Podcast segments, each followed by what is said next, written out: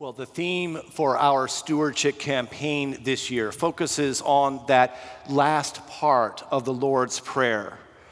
Um, some of you Bible scholars, you might be saying, well, Kevin, you know, Jesus didn't really say those last words. I mean, it's not recorded in any of our gospel stories about Jesus teaching his disciples to pray when they say, Teach us to pray like you.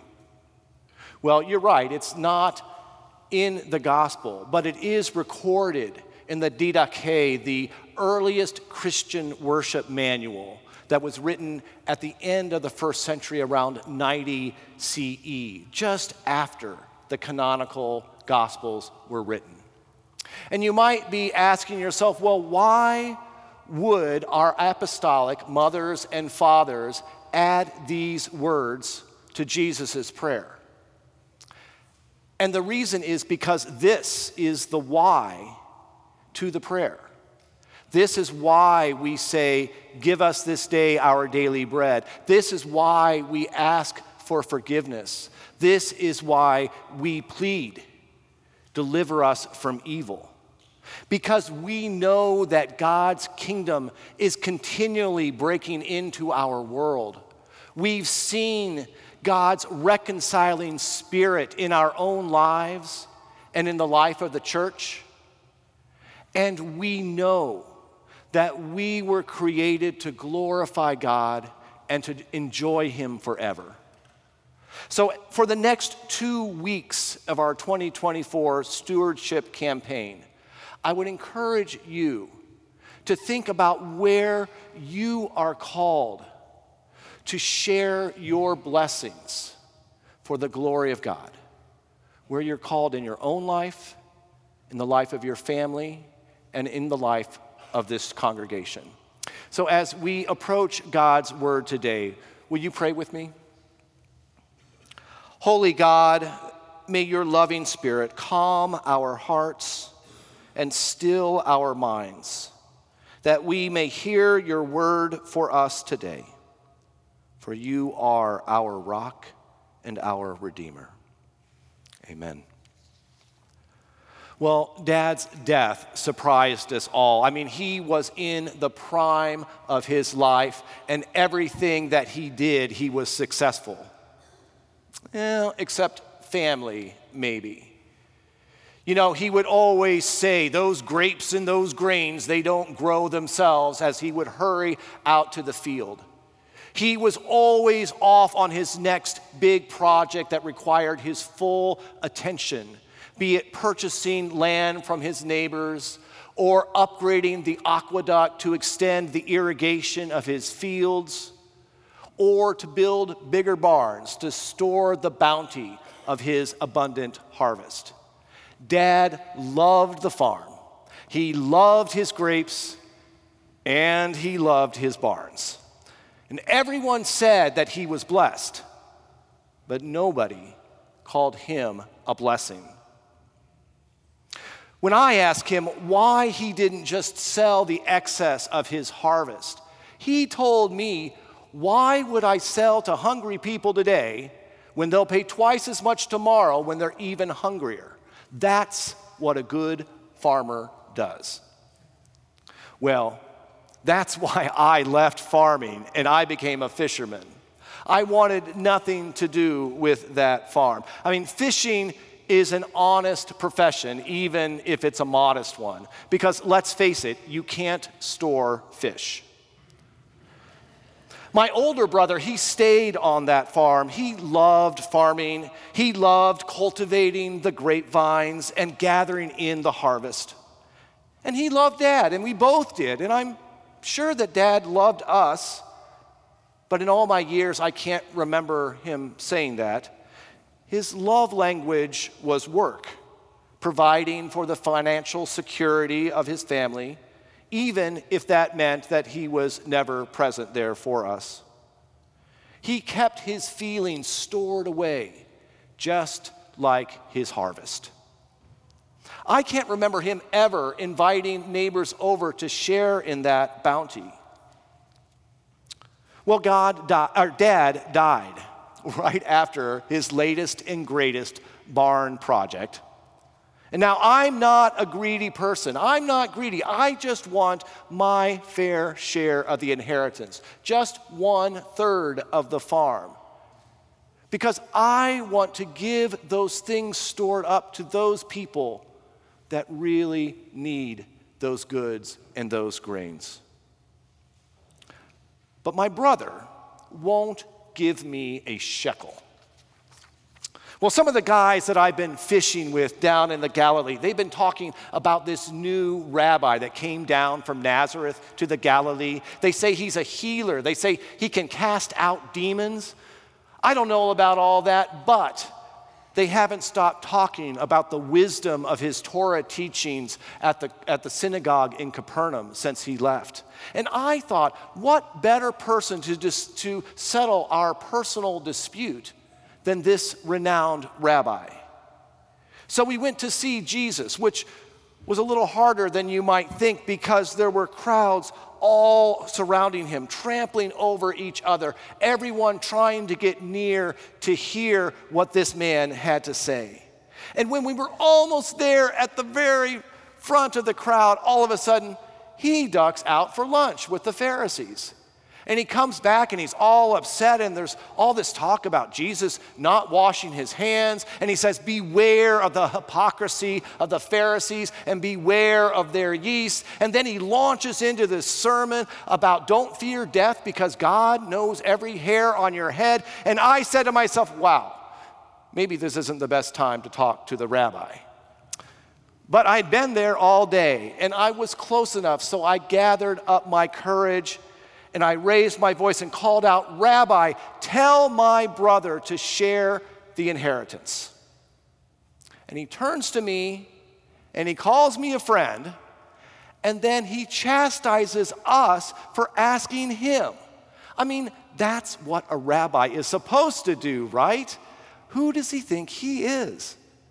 And then he calls me greedy, me. And then he turns to everyone there and he tells this story about my farm, about my family, about my father. So, hear now the words of our Lord as told in the Gospel of Luke. The words are translated from Greek into English this way. Someone in the crowd said to him, Teacher, tell my brother to divide the family inheritance with me.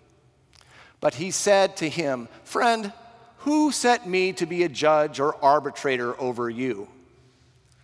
And he said to them, Take care, be on your guard against all kinds of greed, for one's life does not consist in the abundance of possessions. And then he told them a parable. The land of a rich man produced abundantly. And he thought to himself, What should I do? For I have no place to store my crops. And then he said, I will do this. I will pull down my barns and build up larger ones, and there I will store all of my grains and my goods. And I will say to my soul, Soul, you have ample goods laid up for many years. Relax, eat, drink, be merry. But God said to him, You fool, this very night your life is being demanded of you. And the things that you have prepared, whose will they be? So it is with those who store up treasures for themselves, but are not rich toward God. This is the word of our Lord. Thanks be to God. Well, Jesus' parable about the foolish farmer is as characteristically countercultural today as it was for that crowd that leaned in to hear Jesus' teaching. Remember that proverb that we talked about maybe last year about the ant who stored away all that he needed for the winter? I mean, it's extolling the virtues of saving. It's just like what the farmer was doing. It's just like what Joseph does in Egypt, storing up those grains for famine times. I mean, isn't that the responsible thing to do? To save and to store for the safety and security of the future of our family. Well, here's the thing Jesus is not giving financial advice here, he's giving soul advice.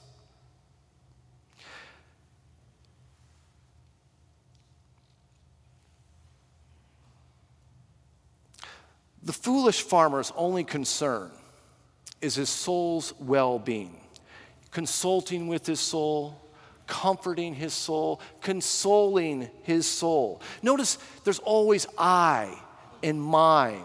I will build bigger barns. I will store up my grains. I will say to my soul, relax, eat, drink, and be merry. I mean, you would think that he was the only one on the farm. The farmer's foolishness is not that he saves for the future. The farmer's foolishness is believing that filling his barn will fill his soul. He is foolish because he thinks only for himself. He is foolish because he thinks his salvation is all about him. He's foolish because he has forgotten that God's blessings are meant to be shared with others for the glory of God. We, my friends, are blessed to be a blessing to others. And this is how we give glory to God. Our giving connects us together as a congregation. It connects us to our neighbors and our community. It connects us to our faith. And one of the privileges that we have here at WHPC is that we have the resources to connect with ministry and mission around Austin and throughout the world. Our pledges go to allow us to partner to feed people in working with Manos de Cristo and mo- mobile loaves and fishes. It goes to help families with PCHAS and with our Afghan refugee ministry. It goes to build housing and relationships at Community First. Your generosity allows us to connect to our community in care, either at book clubs or weekday luncheons at the preschool, at Westlake Storytelling, at Men's Quarterly, at Scouts, at the Gathering, at Divorce Care. I could go on and on. Your commitments continue to provide staff and programming for all ages and stages of life, from the preschool to the senior men's Bible group, from Sunday school classes to life groups to youth groups. Your giving helps maintain this beautiful space where we can come and worship and pray and praise and learn and play. We give for the glory of God, recognizing that all that we have comes from God. And we give in gratitude with the assurance of the Apostle James who tells us. Are you there? Thank you. Every generous act of giving with every perfect gift is from above, coming down from the Father of lights, with whom there is no variation or shadow due to change. In fulfillment of his own purpose, he gave birth to us by the word of truth so that we would become a kind of first fruits for his creatures. This is why we chose that title, For Thine is the Glory, for this year's stewardship campaign, because it is the why of the church. It is the why of our faith. It's why we do church. It's why we share. It's why we give. It's why we teach. It is why we are here. We do these things together to bring forth the fruits of God's kingdom, working together as the hands and the feet of Christ in this broken world. This is how we give glory to God. For God's is the kingdom and the power and the glory forever.